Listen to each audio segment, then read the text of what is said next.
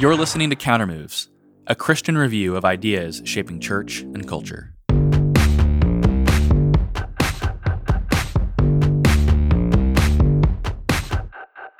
On Countermoves, we interview some of today's most incisive thinkers on the ideas and trends affecting Christian witness in a secular age. Our mission is summed up in the words of Carl F.H. Henry If the church fails to apply the central truth of Christianity to social problems correctly, someone else will do so incorrectly.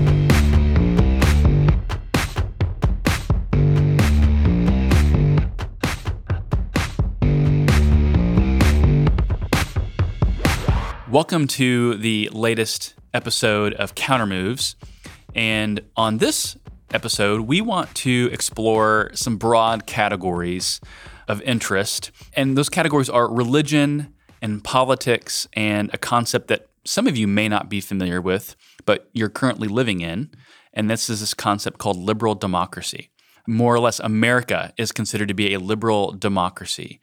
This notion of of rights and procedural systems that guarantee our rights. And we want to talk about the role that religion has played in a country like ours that is classically known as a, a as a liberal democracy. And we're going to do that with Dr. Matthew Franck, who is the associate director of the James Madison program at Princeton University. Uh, he is also professor emeritus of political science at Radford University, um, where he taught constitutional law, American politics, and political philosophy.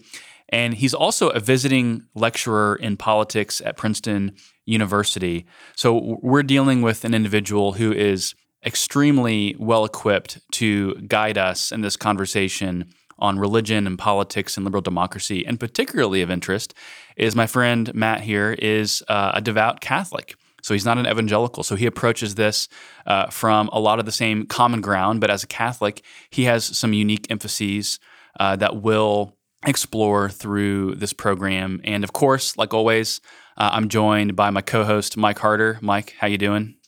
Doing pretty good. good. Excited to be here. Good. Glad to have you here with me. And so, uh, first off, Dr. Franck or Matt, as you told me to call you, I want to welcome you to Counter Moves, and uh, thanks for being with us today. It's great to be with you and Mike, Andrew. Well, so I want to just go ahead and kick this off. Big picture is, you know, Matt, would you explain to our listeners what this concept of liberal democracy is? And would you talk about how religion is supposed to ideally function in a liberal democracy? Well, those are those are really big questions, really great questions, Andrew. Thank you. Um, yeah, the uh, the idea of liberal democracy, you might say, is is the idea of America's founders. Um, in in the final quarter of the 18th century when the uh, American founders made their revolution and broke away from Great Britain, uh, founded this country, and, and gave it the Constitution, they were attempting to do something, uh, uh, an experiment, if you will, that. Uh, uh, that had never been tried, or at least not tried with any with any realistic success before, and that was to put people in charge of their own government. That's the democracy part, but to achieve limited government mm-hmm. rather than tyrannical democracy. That's the liberal part.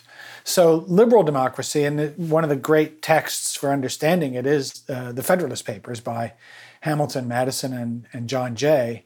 Um, liberal democracy is that uh, that experiment in ordered liberty under the rule of law, where majorities rule. Uh, ultimately, they do so on every great question. Immediately, they do so through elected representatives. So, uh, so in truth, you know, uh, democracy was not the favored word of uh, the founding fathers. Mm-hmm. They would have called ours uh, not a liberal democracy, but a free republic. And so, a republic or a form of republicanism devoted to freedom was the new achievement that they sought to accomplish in our constitutional order. Now, as for as for religion's place in all of that, um, I'd say it has a it has a, a, very important, if not a if not a central place. I, I, would say it does have a central place in it.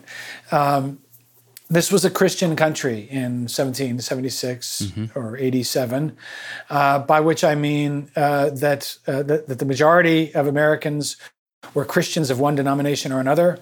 Um, it was it was mostly Protestants small numbers of Catholics, even smaller numbers of Jews.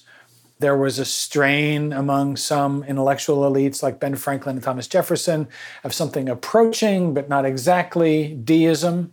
Our friend Tommy Kidd, professor of history at Baylor, can go into the intricacies of all this, especially in the thought of Ben Franklin, about whom he's recently published a book. But one thing that they were all in accord about all the founders were in accord about was that the liberal part of liberal democracy would include among its precepts of freedom uh, a, a, very strong idea of religious freedom. Uh, when James Madison was running for Congress in the first House, House of Representatives, which met in 1789, a, a major part of his local constituency in Virginia were Baptists. Right. Your your people, Andrew. That's right. My people. Your people. And uh, uh, now Madison, Madison had been, had been, raised in the Church of England, the Anglican Church, the, which was the uh, up until the Revolution, the established Church of Virginia. Uh, but he had be, grown uh, distressed and and alarmed at the treatment of Baptists by the Anglican establishment and the political authorities of Virginia. Uh, and so he he readily, you know, got on board with what um, you know people like Isaac Backus and others were saying about uh, the necessity of establishing religious freedom and disestablishing uh, the the unity of church and state. Uh, so, so for this reason, you know, Madison comes to that first Congress loaded for bear with proposed amendments, which included, of course, uh, the First Amendment with its protection of of religious exercise and its no establishment principle. Mm-hmm. But you know, I think we make a big mistake. Some people, some people make a big mistake when they view the uh, the devotion of our founders to religious freedom as a kind of uh, secular sneak attack on religion as such. Uh-huh. The idea, the idea being that you know, as soon as you accommodate a diversity of religions and disestablish religion, separating it from, from the state, you actually uh, weaken people's religious devotion, people's religious faith, and that that's the end game is to is to basically secularize the country. I think that's I think that's a project of a later form of liberalism, 20th century liberalism or progressivism, but it's not the agenda of the founders. So I want to go ahead and, and jump into this dilemma that you just uh, referenced about religion and liberal democracy and specifically cite an individual that some of our listeners may not be familiar with, but an individual named John Rawls, who came along in the 1960s, 70s, 80s, uh, I guess even the 90s for that matter, and proposing this idea of what's called public reason, which is his attempt to basically f- establish a common public discourse for how America could um, achieve consensus around either morality or policy, but without appealing to what he called comprehensive claims, which I take him to mean more or less religious claims. And so, Matt, I'd love to hear your thoughts about you know how do we navigate this idea of public reason because public reason from Rawls is without a doubt maybe the most influential force that has shaped religion and politics in the last 30 and 40 years. And you know, just to show my cards here, you know, you wrote an article several years ago called "The Unreasonableness of Secular Public Reason," I believe, that I actually cited quite a bit in my dissertation. So I know you are well equipped to poke a hole in the Rawlsian dilemma. Um, but yeah. would, would just love to hear your thoughts on is he right? I mean, how do we make those comprehensive claims in a diverse society? Yeah, Rawls had, Rawls had written a book uh, published in 1971 called A Theory of Justice, which is arguably the most uh, famous book on that subject, on justice, mm-hmm. written by any English speaking um, philosopher of the last half of the 20th century. Hugely influential in the fields of philosophy, political theory, and law. Uh, but but he was there was an element of that um, that book that he was un, unsatisfied with, unhappy with, and it was uh, the the problem of uh, conflict in a diverse society. How to solve the problem of of conflicting visions of the good and of justice mm-hmm. in a in a pluralistic and diverse society. So he came back almost a quarter century later in 1993 with a book called Political Liberalism, in which he substantially revised one part of the argument in the earlier book and and and, and came up with this idea of public reason mm-hmm. you're talking about. And what what public reason says is that people coming into the public square to make arguments about justice should uh, leave behind out of the public square anything that might be called their comprehensive vision of the good and bring to the public square only those arguments that conform to the dictates of what Rawls called public reason. For him, public reason involved any argument you could make that didn't presuppose your commitment to your comprehensive vision and that you could reasonably expect others who don't share your comprehensive vision to endorse. Mm-hmm. The trouble with this, the trouble with this argument was that it, it amounted to what I call a secular heckler's veto. Yeah, that's exactly well said. Well said. Um, the, uh, the, the demand that only uh, a narrow understanding of public reason uh, be be welcome in the public square effectively tells uh, people of deep religious faith that their faith is not to be spoken of, it's not to be referenced, not, not to be relied upon in the arguments they frame for persuading their fellow citizens of anything important. And, uh, and his, you know, you, you, were right to suggest a moment ago, Andrew, that, that for Rawls, uh, this, these comprehensive visions that must be kept outside the boundaries of the public square, back in the private sphere of our homes and our churches, uh, those comprehensive visions are almost entirely religious. They could be non-religious, but but practically every example that Rawls has of a comprehensive vision is is religious. I think it's bad philosophy, and it's worse. Um, it's worse for politics. Mm. It, it, creates more problems than it solves.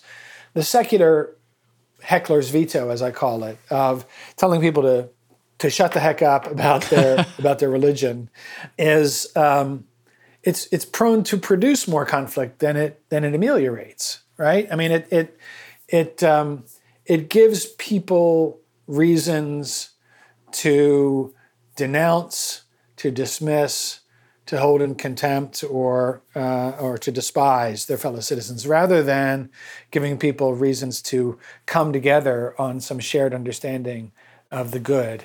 I think there's a, there's a really there's a really great book uh, that was talked about a lot 30 years ago, even 20 years ago, but is should is due for uh, um, renewed interest, and uh, and serious students of religion and politics need to check it out. And that's the late Father Richard John Neuhaus's book, The Naked Public Square. Right. right. It was published published nine years before Rawls's political liberalism, and it anticipates almost it all those arguments and refutes them. And it's a it's a brilliant book. Neuhaus was an interesting fellow. He had actually begun life as a Lutheran. Mm-hmm. And at mm-hmm. the time he published The Naked Public Square, he was a practicing Lutheran pastor. He founded the magazine First Things while still a Lutheran pastor, but then shortly thereafter became a Catholic and subsequently was ordained a Catholic priest. So we call him Father Neuhaus now. He was Pastor Neuhaus when he published The Naked Public Square. It's just a, a genius of a book. Uh, and, and Neuhaus, Neuhaus too has a, a, an idea of public reason at work in his book. But it's a much more generous, spirited mm-hmm. public reason that welcomes people to the public square uh, to state arguments based on their religion, as long as they understand that some kinds of arguments are going to be more persuasive right. to people who don't share their religion, um, and that uh, you know this is it's all about bridge building rather than rather than exclusion, which is what the Rawlsian thesis turns out to be. So, so let me pick up on something you just said about um, how it creates more problems than it solves.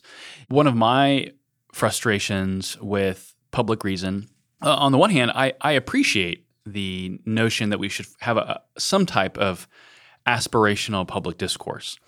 The problem, as I see it, is public reason fundamentally misunderstands or caricatures how religious arguments are actually made. And so it, it treats all religious arguments as fideistic and blunt force rather than in any way related to reason.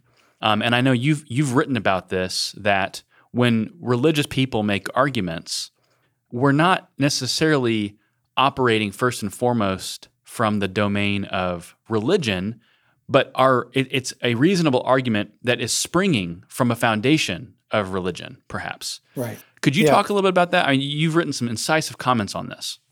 Yeah, I, I thank you, Andrew. Uh, I appreciate that. I, I, um, I, th- I think that, I mean, the way the way I put it in the article which you referred is that often we bring to the public square uh, something from our religion, our, our revealed religion, or our, th- our, theology, something that's only a major premise for a policy conclusion. Right.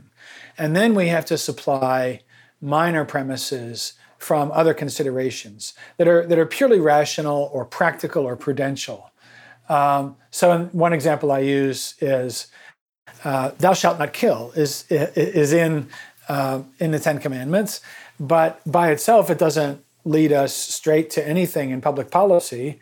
Um, you can't even get a coherent homicide law, let alone laws about assisted suicide, mm. euthanasia, and abortion out of thou shalt not kill.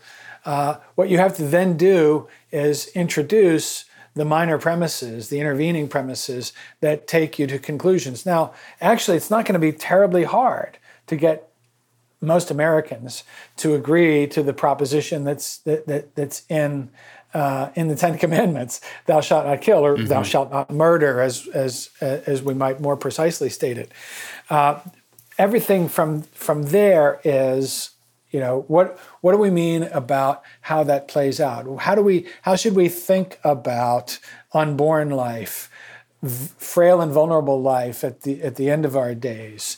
Um, the handicapped, uh, the people in a in what we call a persistent vegetative state. Uh, all these are all these are applied problems uh, of trying to figure out what uh, respect for life, respect for human dignity, calls us to do. But it's it's it's it's crazy to just say, well, you know, you're you're against abortion because you're Catholic or you're evangelical mm-hmm. or you're an Orthodox Jew. No, uh, the people from those traditions who are against abortion can usually, if they've thought about it at all, they can usually uh, articulate perfectly rational arguments right. that only from the very first premise have any religious content to them at all. That's right. One of the things you, have been talking about is something that's near and dear to both Andrew and I's heart, which is the value that uh, the religious community brings to culture and how, even though we participate in the public square, our belief systems and the presuppositions from which uh, those are based upon really bring value to a community. And so, in light of that, we'd love to hear from you just some of the the value that uh, religious beliefs bring to the greater culture. You know, operating from these presuppositions, giving us an idea of how to inform ourselves. In per your example, like how do you deal with life or uh, murder? So to phrase it this way, um, can society hope to be stable or perpetuate itself without religion at the center or as a major part of culture? I I I don't think so. Now, uh, this is um, in the precincts I occupy. I'm at Princeton University now. It's not a that's not a popular answer, right? But mm-hmm. um, because and I and I do want to hasten to add that that, that some of the nones among us, the N O N Es, yeah. uh, who are who are unchurched, who are agnostic, who are even determined atheists uh, or secularists, uh, I'm not saying that they're incapable of being good citizens, um, but I I do think that that that those people, and I, I should say I used to be one of them for many years. I was unchurched before I returned to the Catholic faith. Um, they're they're living on they're living on moral capital. They're spending they're spending moral capital that was built up over centuries by by Christianity. Right. In our society, in other societies, it may be some other religion, but but but but secular liberalism is rapidly spending down and often blowing through with amazing speed and wastefulness the moral capital built up over centuries by Christianity. So uh, so I so I think I, I, I am willing to say that while the individual atheist, agnostic, secularist, unchurched person or none, is uh, is perfectly capable as an individual of being an honest person, a trustworthy person, a person w- with moral integrity. As a society, we're we're we're heading for trouble. The more the trend continues, that the numbers of such people increase, and the numbers of faithful Christians, Jews, even Muslims decreases. Father Neuhaus, I keep referring to him, but he's, he wrote another wonderful book uh, hitting some of these same themes at the end of his life, titled American Babylon. It was published shortly after his death in 2009. And, um, and he directly addresses the question, like in a chapter title there uh, Can an atheist be a good citizen? And he, he, he comes very close to saying, it, you know, I don't think so. What he means to say is, it's harder. Mm-hmm. It, it's harder, and and part of the reason is that that our religion gives us uh, what we Catholics call the Imago Dei. It gives us right. a vision of the human good as, as understood by reference to the divine, that we are made in the image and likeness of God, and that's the source of our rights, of our dignity, and so on. Uh, George Washington said, he, you know, in his farewell address, that he didn't he didn't think um, that, that, that a society could do without religion. That's right. Maybe some rare individuals can, he said, but not a whole society. Not a society. And and I think it's worth pointing out that you know a statement like you are making does not imply a confessional state. It's what we're hoping for is a confessional culture. Um, where the people from the ground up are informed by the religion and then act on the basis of that religion um, in their everyday lives. I, I, I want to follow up to kind of the the hard left turn that secularism has has taken. Do you think that were John Rawls still alive today, that he would say that where we currently are is a natural outworking of his ideas uh, of public reason, or has secular progressivism taken it and abused the concept for inappropriate ends? Yeah, that it's impossible for me to say what what Rawls sure, would sure. would say. But I think that the I think that the liberalism we see around us today, the secular liberalism, is much more the product of Rawlsian thought, um, which has seeped into uh, a public discourse where a public square where, where many people are unaware of Rawls, haven't read Rawls, um, but it's seeped into to that public discourse to an extent over the last 45 years uh, that is really surprising. I, I, I have a fugitive piece somewhere on my computer that I haven't ever published anywhere, in which I, talk not only about Rawls versus Neuhaus, but how Barack Obama was, in many respects, our first thoroughly Rawlsian president. Mm. I would encourage you, you to publish ba- that. Yeah, yeah. If if you go back, if you go back and look at Obama's 2009 commencement address at Notre Dame, a Catholic university, it's it's suffused with Rawlsian secular public reason. Hmm. At the same time, he cleverly, you know, nods in the direction of uh, the importance of religion in people's lives, since after all, he's speaking at Notre Dame. But um, I, I, have no idea whether whether whether Obama had closely studied Rawls or whether he had just sort of had it seep into his pores at Harvard Law School when mm-hmm. he was a student there. Um, I, I, really have no idea.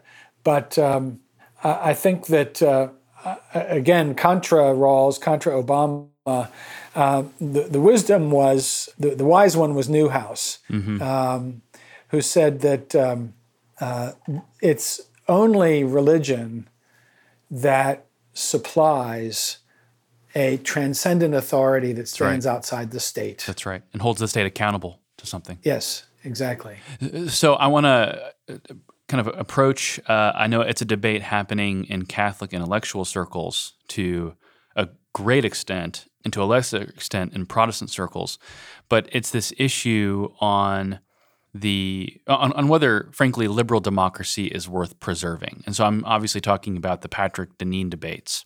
You know, I one of my good friends is Sohrab Ahmari, who's also a Catholic, and and he originally uh, when I interviewed him, um, you know, he he started out where he was, you know, very much in defense of liberal democracy, and by the time I interviewed him, probably over a year ago, he has begun to not sour on liberal democracy, but sees its kind of its heyday having come to an end.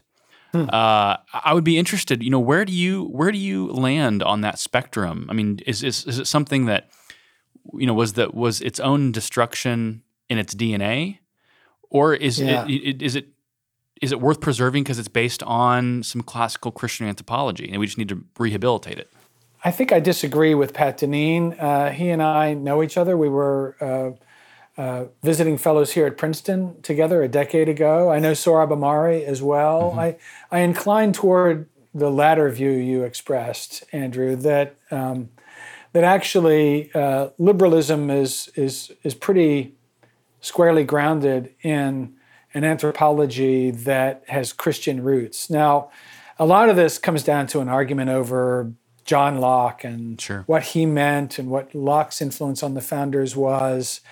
I've done I've done a little study of the Christian discourse that entered into colonial and revolutionary American debates uh, over over politics, and and it, to me, it's um, it's remarkable the extent to which uh, figures in the, the American founding can move so easily back and forth across a boundary from what sounds like purely liberal political discourse to Christian arguments and back again. Uh, I refer to this in a piece I wrote a few years ago as the warp and woof of the American founding. That there's there's a sort of a, a Christian warp and a liberal woof, and and they you know what results is a weave, a fabric in which they're in which they're mutually supporting. I, I think that it's it's the it's the progressives of the period uh, starting at the turn of the 20th century with with Woodrow Wilson. It's the Rawlsian secular public reason of the late 20th century that has turned American liberalism decisively in this secular direction hmm. where it's hostile to faith, hostile to community. Uh, and, and, and more inclined to sort of fragment us and isolate us as individuals rather than, than, than bring us together. Now, these, these tendencies are, of course, uh, possible and present. These, these atomistic and centrifugal tendencies are, are present in liberalism from the get go because it's a, a, doctrine of freedom, limited government, and individual freedom. But that's al- always for the founders always tempered by more uh, community oriented and, re- and Republican ideas uh, of what it means to be a community together. And I think um, one of the best books that can help people see that liberalism actually has uh, Christian origins in the distant past is a book called Inventing the Individual by an Oxford scholar named Larry Siedentop. Um, his book is titled "The Christian Origins of Western Liberalism," and it's a really it's it's a deep deep challenge to the view that liberalism is simply anti-Christian mm-hmm. uh, or or radically individualistic. Uh, it, it's it's Christianity that that taught human beings that the rich as well as the poor, the slave as well as the free, the woman as well as the man, all are made in the image of God, all are equal in human dignity, all are possessed of rights by their nature as such creatures of God, such such such people made in His image. Mm-hmm. Another scholar who's written wonderfully on this um, is John Witte at at Emory University. Mm-hmm. An evangelical Christian himself, he heads up a program on law and Christianity at Emory Law School. There, there are others besides, but I, I, I think that I think that there's a there's a, a, sort of a discouragement about the turn liberalism has taken mm-hmm. since the Obama years in, in our own country uh, that has led some of our devout Catholic and other Christian friends to give up on liberalism as a failed project. I just don't agree with that. And it could be potentially, I mean, it could be a short-sighted critique of liberal democracy. Is it could be in a uh, it, it's in its winter phase right now. It's hibernating, and it could return depending on yeah. the circumstances. But I know uh, Mike has a question for you. I, th- I, find these ideas just be fascinating to see how liberalism as a concept is really valuable for us in our ordinary lives. But one of the things that is a key idea behind liberalism and behind a society that just kind of functions with a plurality of ideas is the idea of natural law. And I know that many of us are not aware of some of the arguments for natural law within our political worldview and our Christian worldview. And so, would you help us just unpack that just for a minute? Like, how does natural law fit into Christian political thought? And what function does that play in our lives, but also within the, the founders' lives? Well, the idea of natural law, if I can simplify it drastically, but in a way that I think makes it immediately accessible to people.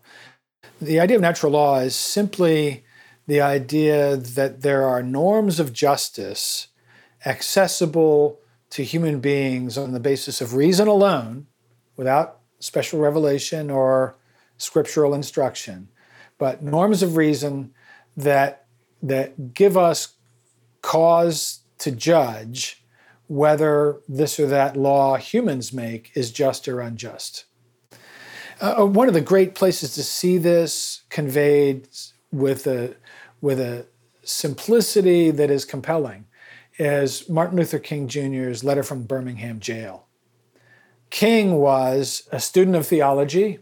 He had, of course, done his doctorate at Boston University. Uh, he had read widely in 20th century uh, theology, but but he speaks in the accents of great church fathers of centuries past, including, including Thomas Aquinas, uh, when he speaks of an unjust law being no law at all. That's the voice of the natural law speaking. That's right. Now, you know, we Catholics sometimes think, well, natural law is, a, is, is, is our thing. You know, it's something we specialize in. We've kept up this tradition, this Thomistic tradition, since Thomas Aquinas in the 14th century and so on and and we sometimes look down on our fellow Christians of the Protestant evangelical variety as as fideistic, right? If it ain't in the Bible, that's right. I don't want to hear about it. And there is a there is a little bit of that in some evangelical circles, sure. but I am I am very much heartened to see in the work of people like the late Jean Bethke Elshtain, in the work of Daryl Charles today. Mm-hmm uh, in the work of uh, people like Daniel Dreisbach and Mark David Hall, who are great students of the American founding, that we're seeing a, a revival of interest in natural law among Protestant and evangelical Christians. And I, I would just testify to, to, to that yeah. personally. There are there's there's a resurgent interest in natural law uh, happening. I sense, especially even among Southern Baptists, uh, because yes. we're recognizing that it is you know depending on where you fall on the reformed scale, everyone is beginning to understand that this notion of public accessibility has to have some theological underpinning for us for it to be intelligible. And so I, I yeah. really do sense that there is a resurgent interest in this. And even anecdotally, I've had several seminary students who have more or less asked me to convene some kind of private colloquia to get together and discuss this. Yeah. And I think that's a it's a very I don't know how recent it is, but I mean, I'm I'm fairly young, and I and I have sensed even in my young career a burgeoning, widening interest in this subject as well. Yeah, I think it's very encouraging. I I know we only have a couple minutes left. I wanted to ask you more kind of personal, intellectual journey type question: Is what are one or two books that you can look to that profoundly shaped your orientation to the world, your worldview, whether that's theology or political philosophy. Just one or two books, and maybe why why those have had such a lasting impact on your life. Yeah, thank you. By training and by profession, I'm a political scientist and a teacher of political philosophy. And the two books that I have probably returned to more often than any other to teach and to benefit from as a student myself are Plato's Republic and the Federalist Papers. Hmm. I, am just, you know, worn out a succession of copies of the Federalist Papers, and I'm hanging on. I'm teaching this semester from a beat up copy of Plato's Republic I bought as a student in the 70s. Um, so. Uh, uh, so I, I, love those books. Uh, I was very much influenced by the thought of Leo Strauss mm-hmm. as a student, although I think I've I've come a long way, you know, long distance from the Straussian perspective on the world. I think he tends to drive the wedge a little too hard between reason and revelation, which, by the way, is a is a criticism I would uh, point at my friend Pat Deneen as well. Hmm. I, I, I, I, think he I think he does that a little bit too much. There's a bit too much Leo Strauss in in Pat Deneen's work, but uh, you know, you're talking to someone who who you might say reads books for a living. Sure. So I tend to turn towards books I've read recently, mm-hmm. like uh, like Larry Siedentop's book, mm-hmm. uh, like uh, Kyle Harper's wonderful book From Shame to Sin, which is a wonderful book. I agree. Oh my gosh, that's so good. And let me flag one that will be coming out this spring, next month, in fact, from the great Robert Louis Wilken of uh, Emeritus uh, professor of Christianity at University of Virginia. It's called uh, Liberty in the Things of God: The Christian Origins of Religious Freedom. oh it's goodness. an absolute must-read. Okay. And uh, I hope uh, I hope people will will snap that up and uh, and pore over its pages. Can you share the title of that one more time? Yes, Liberty in the Things of God by Robert Louis Wilken, W I L K E N. Uh, Professor Wilken is the chairman of the board of the uh, of the Institute for Religion and Public Life that publishes First Things magazine, and uh, uh has published uh, for decades on Christian history, especially in the period, the patristic period uh, mm-hmm. in, in, particular. But this is a book that ranges from that period to the American founding. It's really well done. That's great. Well, to the listeners, you have gotten uh, a list of books in the process of this conversation that you need to go add to your Amazon wish list. I can attest to several of them. They are terrific. I'm going to add a couple myself, including the new Robert Wilken Lewis book as well. Matt, I want to thank you for taking time out of your schedule to join us. I know you have a busy day, but we do appreciate it. My pleasure, Andrew. Nice to meet you, Mike, and uh, to talk with you, Andrew. Great. Thank you so much. We want to thank you, the listeners, for joining us on this episode of Counter Moves. And until we meet again, we'll see you next time.